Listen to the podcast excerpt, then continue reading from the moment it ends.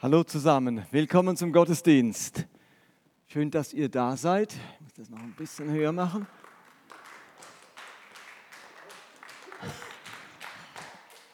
Dankeschön, Guido. Du hast beim Stichwort genau richtig geklatscht. Hey, willkommen in unserem Gottesdienst. Ich hoffe, alle haben einen Platz gefunden. Es hat auch hier vorne noch zwei Plätze, es hat da hinten noch zwei Plätze. Also ihr müsst wirklich nicht stehen, falls ihr denkt, es hat keinen Platz mehr. Heute kommen wir zur zweiten Predigt über dieses, mit, mit, dem, mit dem Zweck, eine geistliche Vision im Leben zu entwickeln oder wieder zu verstärken. Wir haben ja jetzt eine Phase hinter uns und stecken noch mittendrin mit dieser Corona-Pandemie, wo es leicht passieren kann, dass man ein wenig an geistlicher Substanz verliert, dass man aus dem Rhythmus kommt, aus dem Tritt kommt, dass vieles im Leben durcheinander ist, man ist herausgefordert von einer ganz neuen Lebenssituation. Und ich glaube, gerade wenn die Welt um uns herum herausfordernd oder chaotisch ist, ist es umso wichtiger, mit einer inneren Klarheit durchs Leben zu gehen. Und ich glaube, eine geistliche Vision sorgt für diese Klarheit. Eine Ausgangsbasis für diese geistliche Vision ist unsere Gemeindevision, die Vision von Elia. Die heißt nämlich eine Kirche sein, die das Leben zum Blühen bringt. Also das eigene Leben soll aufblühen und wir wollen mithelfen, dass das Leben anderer Menschen zum Blühen gebracht wird. Und dieses zum Blühen bringen, das haben wir in drei große Aufgabenfelder als Gemeinde eingeteilt, nämlich Herz zeigen, Glauben feiern und Hoffnung teilen. Herz zeigen, das umschreibt vor allem unsere Beziehung untereinander, die Herzlichkeit.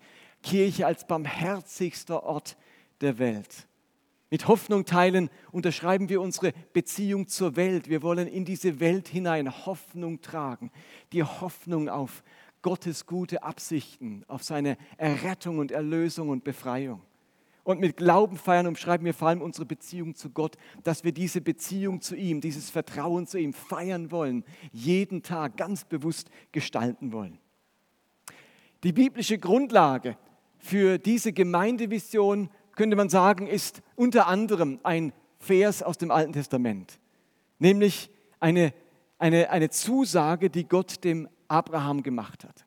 Und in Genesis 12, Vers 2 steht dieser Satz, ich will dich segnen und du sollst ein Segen sein. Und ich habe letztes Mal damit angefangen zu sagen, dass dieser Satz, ich will dich segnen und du sollst ein Segen sein, zwei Dinge beschreibt. Nämlich zum einen ein Lebensgefühl, ich will dich segnen, und eine Lebensaufgabe, du sollst ein Segen sein. Und letzte Woche habe ich ausführlich über dieses Lebensgefühl gesprochen, über diesen Satzteil, ich will dich segnen. Und bevor ich jetzt zur Lebensaufgabe komme, würde ich gerne noch einen Moment daran anknüpfen, an diesem Lebensgefühl, an diesem ersten Satzteil. Wir haben über dieses Lebensgefühl gesprochen, gesegnet zu sein. Steht ihr, ein, ein Lebensgefühl könnte man auch ein Lebensmuster nennen oder ein Denkmuster. Ich könnte auch sagen, es ist eine Art Geschichte, eine sogenannte Narrative, die ich über mein eigenes Leben erzähle. Lass mich das nochmal sagen. Ein Lebensgefühl ist ein bisschen so etwas wie eine Geschichte oder eine Narrative, die ich über mein eigenes Leben erzähle. Und diese Geschichte, die kann lauten, mir gelingt nichts. Ich komme immer zu kurz. Ich bin nichts wert ich bin nicht geliebt. Ich muss mir alles im Leben erkämpfen oder ich muss immer besser sein als die anderen.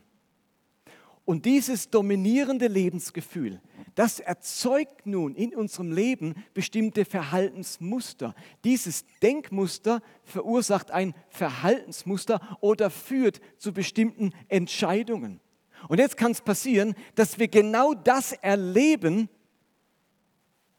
was unser Lebensgefühl uns sagt und damit unser Lebensgefühl wieder verstärkt. Ich habe letztens so das Beispiel gemacht, wenn jemand das Gefühl hat, mir gelingt nichts. Wenn mein Lebensgefühl ist, mir gelingt sowieso nichts. Und jetzt bekommt man bei der Arbeit eine neue Aufgabe, die man eigentlich von der Kompetenz her problemlos schaffen würde. Aber wegen diesem Lebensgefühl, mir gelingt nichts, misslingt diese neue Aufgabe tatsächlich und es verstärkt wiederum mein Lebensgefühl, siehste, mir gelingt doch nichts. Ein weiterer Beweis, dass ich mit meinem Lebensgefühl recht habe. Und so erzählen wir diese Geschichte über unserem Leben ständig weiter.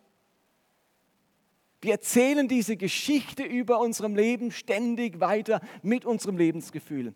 Und jetzt glaube ich zutiefst, dass der christliche Glaube, dass unsere Beziehung zu Gott die große Chance ist und das Potenzial besitzt, dass dieses Lebensgefühl keine Festlegung sein muss. Der Glaube kann uns helfen, unser Lebensgefühl und damit unsere Geschichte, unsere Narrative zu verändern. Und wisst ihr, was das Großartige ist? Das Großartige ist, dass Gott eine andere Geschichte über unserem Leben erzählt. Egal wie deine Geschichte klingt, egal welche Geschichte du über deinem Leben erzählst, ich bin nichts wert, ich bin nicht geliebt, ich muss immer kämpfen, wie auch immer deine Geschichte über deinem Leben klingt, Gott hat eine neue Narrative, eine neue Geschichte, die er über deinem Leben erzählt. Und diese Geschichte lautet, ich will dich segnen. Das ist mein Herzenswunsch für all meine Kinder. Das ist die Geschichte, die Gott über unserem Leben erzählt. Ich will dich segnen. Oder du bist immer geliebt. Du bist bedingungslos geliebt. Oder die Geschichte, die Gott über uns erzählt, heißt, ich bin immer auf deiner Seite. Egal, was du erlebst und egal, was du anstellst. Ich bin immer auf deiner Seite. Alles in deinem Leben, auch die schwierigen Dinge, müssen am Ende einen Beitrag leisten zu den guten Absichten und dem guten Plan, den ich mit deinem Leben habe. Das ist die Geschichte, die Gott über unserem Leben erzählt. Genau diese Geschichte. Übrigens finde ich diese Narrative, die Gott über den Menschen erzählen möchte, ungeheuer attraktiv und evangelistisch. Die gute Botschaft, das Evangelium. Evangelium heißt ja gute Botschaft. Diese gute Botschaft lautet eben, dass Gott den Menschen zuspricht. Ich habe eine Geschichte, die über deinem Leben steht. Eben, du bist geliebt, ich will dich segnen, ich habe gute Absichten mit deinem Leben und so weiter. Wohingegen unsere Botschaft bei der Evangelisation oft so lautet, du bist ein Sünder, du bist böse, und eigentlich mag dich Gott gar nicht. Aber wenn du umkehrst und Buße tust, dann kann, kannst du zu Gott kommen. Gottes Geschichte, seine Erzählung über unserem Leben ist, dass er auf unserer Seite steht, dass er uns segnen möchte. Und leider verstärkt diese Botschaft, die wir so oft verkündigen, genau die Narrative vieler Menschen, die sich abgelehnt, unwürdig, minderwertig oder ungeliebt fühlen und ständig denken, dass sie sich behaupten oder durchsetzen müssen oder etwas leisten müssen, um die Anerkennung und die Wertschätzung zu erreichen, nach der sie sich so sehnen. Wenn die Menschen hören und verstehen, welche Geschichte Gott über ihrem Leben erzählt, dann ist das höchst anziehend und attraktiv, zutiefst evangelistisch. Also dieses Lebensgefühl, das von diesem Zuspruch in Genesis 12 ausgeht, geht, das gibt meiner Seele Substanz. Es ist wie ein emotionales Polster, das mir helfen kann, auch herausfordernde Ereignisse abzufedern. Dieses Lebensgefühl, ich bin gesegnet, ist wie ein Wurzelwerk meines Lebensbaums, das ihm auch in Stürmen Stabilität verleiht. Für mich gehört es zu den größten Schätzen meines Glaubens, dass mir Gott in Abraham solch eine Zusage macht. Ich will dich segnen. Dieser Satz hat für mich das Potenzial, meine Lebenslügen zu entlarven und zu korrigieren, meine Fehldeutungen richtig zu stellen, mir eine neue Geschichte über meinem Leben zu erzählen, meinen inneren Gefühlskompass zu kalibrieren. Dieser Satz ist die Grundlage einer ganz neuen Narrative in meinem Leben. Und damit gehe ich einen Schritt weiter und komme zur Lebensaufgabe, dem zweiten Teil dieses Verses. Und ich lese ihn bewusst nochmal ganz vor, diesen Vers, Genesis 12, Vers 2. Ich will dich zum großen Volk machen, sagt Gott zu Abraham, und will dich segnen und dir einen großen Namen machen. Und du sollst ein Segen sein. Ich will segnen, die dich segnen und verfluchen, die dir fluchen. Alle Völker der Erde werden durch dich gesegnet sein. Eben auch dieser Versteil, wie beim ersten auch schon, der gilt nicht einfach nur Abraham. Dieser Vers gilt allen Gläubigen, allen Kindern Gottes.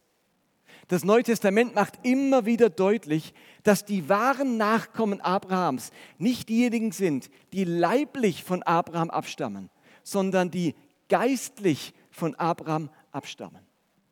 Also gerade im Epheserbrief betont Paulus an mehreren Stellen, dass Gott aus ähm, dass Gott aus allen Nachfolgern Jesu, egal ob sie aus Israel stammen oder aus den heidnischen Nationen, egal ob sie zuvor Juden oder Verehrer anderer Götter waren, dass er aus all denen, die jetzt an Jesus glauben, eine neue Menschheit, einen neuen Leib und ein neues Volk schaffen will.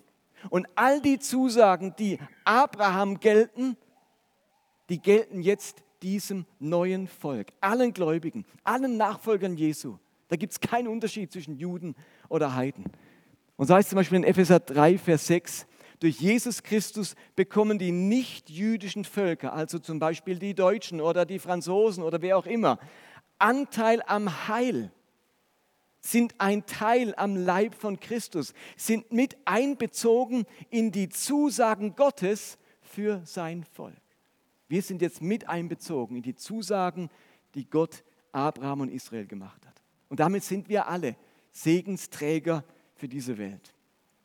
Ich finde das eine Zusage, die uns ungeheuer ehrt, die uns wertschätzt, die uns zeigt, welches Potenzial in uns steckt. Aber gleichzeitig ist dieser Satz, ihr sollt ein Segen sein, ja auch ähm, eine Zusage, die mit einer Verantwortung und eben einer Aufgabe, einer Lebensaufgabe verbunden ist. Diese Lebensaufgabe, ein Segen für diese Welt zu sein, die wiederholt nun Jesus ganz explizit im Neuen Testament. Er sagt seinen Jüngern gegenüber in Matthäus 5, ihr seid das Licht der Welt. Eine Stadt, die auf einem Berg liegt, kann nicht verborgen bleiben. Man zündet doch nicht eine Lampe an und stellt sie dann unter einen Kübel. Im Gegenteil, man stellt sie auf den Lampenständer, damit sie allen im Haus Licht gibt. So soll euer Licht vor den Menschen leuchten. Sie sollen eure guten Werke sehen und euren Vater im Himmel preisen. Ich glaube, uns ist doch allen klar, dass Jesus das Licht der Welt ist. Ja klar, Jesus ist das Licht der Welt. Aber ist euch bewusst, dass Jesus hier sagt, ihr seid das Licht der Welt? Bei Jesus ist uns das vollkommen logisch und verständlich, macht das Sinn. Aber ich bin das Licht der Welt? Guido, du bist das Licht der Welt. Hans-Martin, du bist das Licht der Welt. Eliane, du bist das Licht der Welt. Nicht nur Jesus ist das Licht der Welt, der macht uns zum Licht der Welt. Und auch hier sagt Jesus nicht zuallererst, ihr sollt das Licht der Welt sein, sondern ihr seid das Licht der Welt. Auch hier zunächst mal ein Zuspruch. Wie gesegnet muss man sein, wenn ich ein Licht und ein Segen für die Welt sein darf. Steht ihr, ich wünsche mir, dass wir in dieser Lebensaufgabe weniger eine Verpflichtung, weniger eine Bürde oder eine Last sehen, sondern eine Auszeichnung, ein Kompliment, eine Fähigkeitsbescheinigung. Versteht ihr? Wenn ich den Satz höre, du bist das Licht der Welt, dann denke ich sofort, oh, was muss ich jetzt machen? Oh, das ist eine große Verantwortung. Natürlich, es ist auch eine Verantwortung, aber es ist zunächst mal eine ungeheure Wertschätzung. Gott traut dir das zu.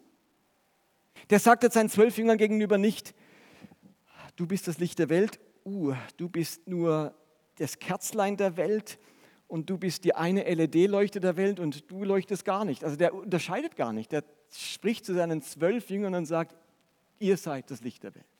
Das traut er seinen Jüngern zu.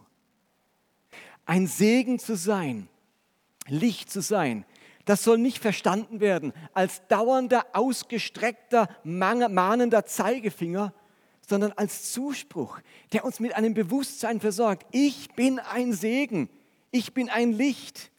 Mit diesem Bewusstsein dürfen wir durchs Leben gehen. Also weniger mit dem Gedanken, oh, da treibt mich dauernd einer, sei es ein Segen, sei es ein Segen, sondern mit diesem Bewusstsein, du bist ein Segen. Ich gehe mit dem Bewusstsein durch die Welt, ich bin ein Segen.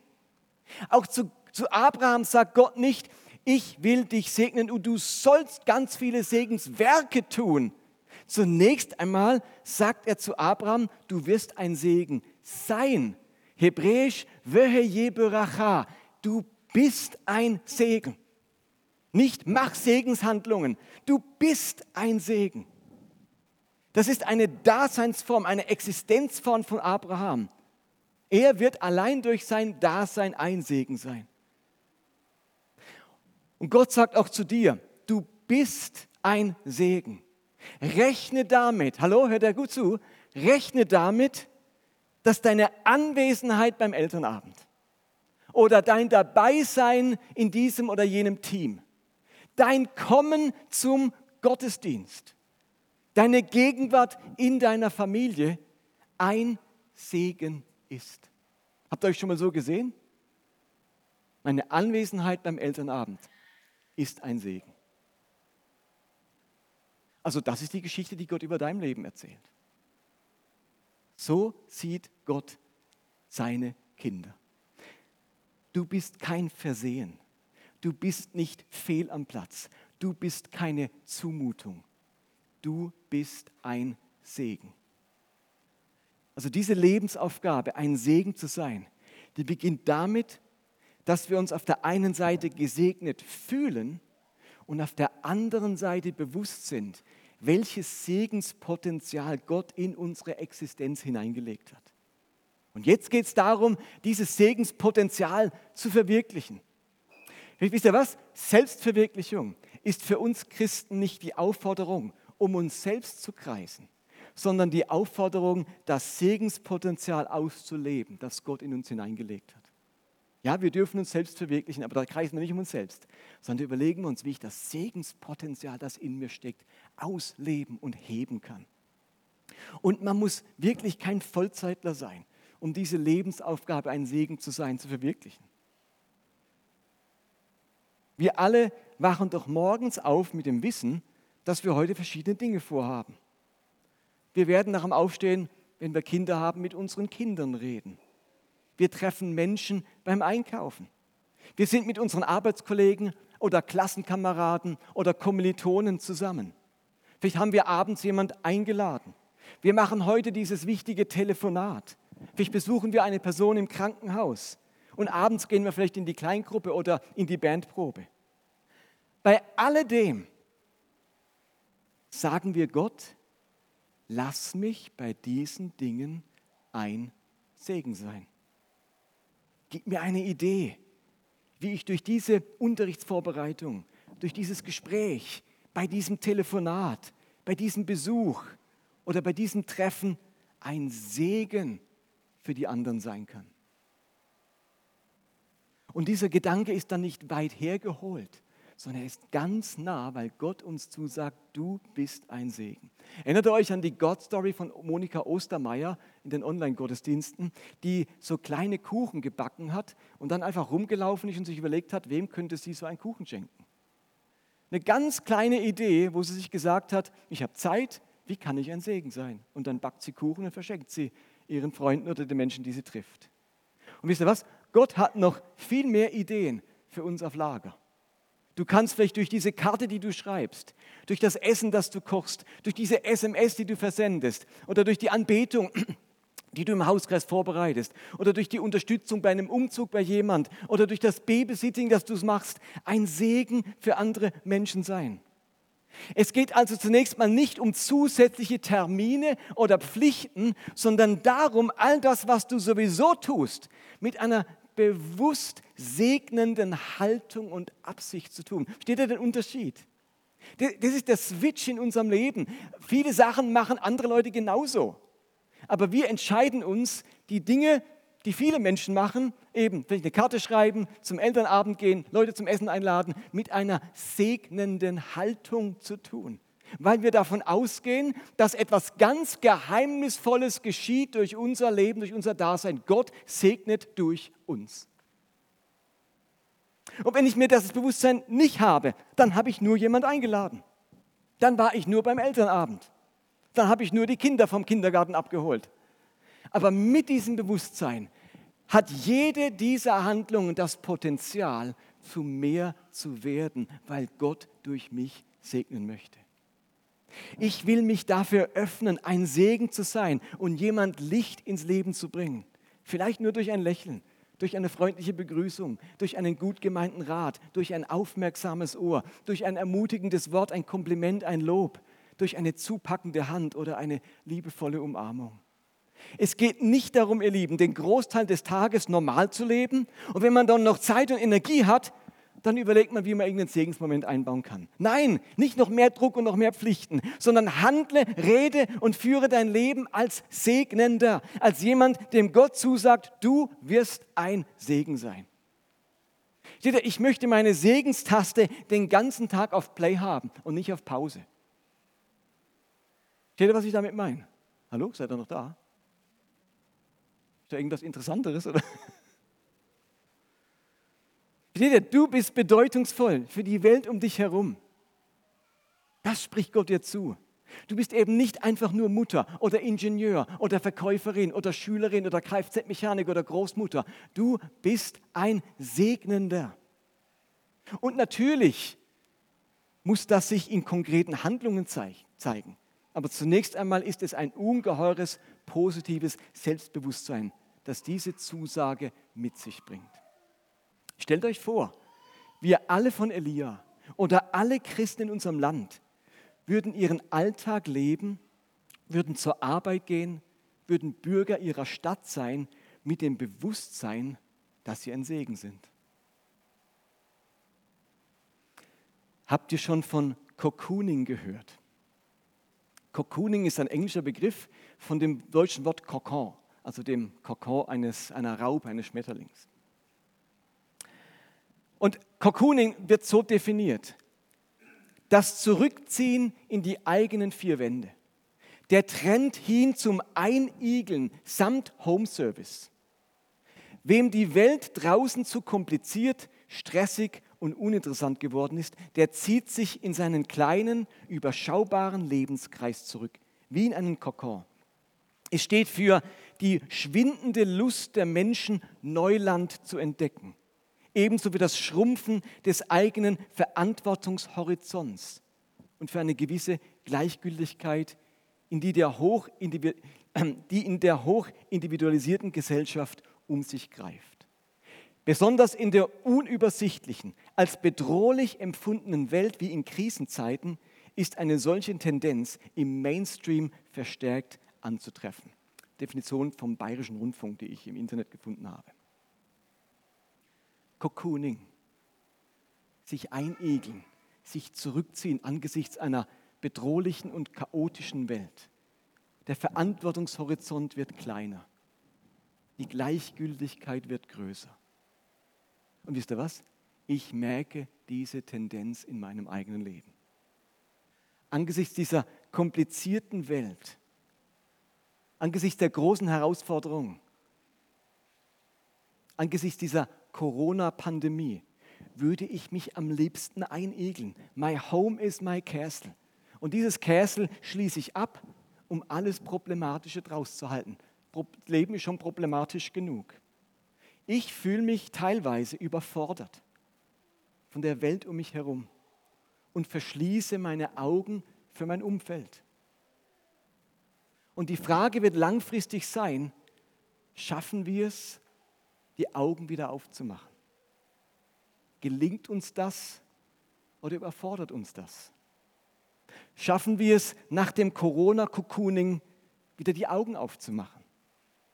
Wo immer Menschen in Not sind, wo immer wir Kontakte haben, wo immer Barmherzigkeit gebraucht wird, können wir unseren Verantwortungshorizont wieder weiten und die Augen aufmachen? Ich merke, ich schaffe das nicht alleine. Ich schaffe das nur im Miteinander, im Eingebundensein in eine Segensgemeinschaft, die gemeinsam diese Lebensaufgabe anpackt. Ich habe vollstes Verständnis für ein Corona-Cocooning. Jetzt müssen wir hier alles zusammenhalten. Jetzt geht es erstmal um uns und unsere Familie. Kann ich total verstehen, geht mir genauso. Die Frage ist, kommen wir da wieder raus?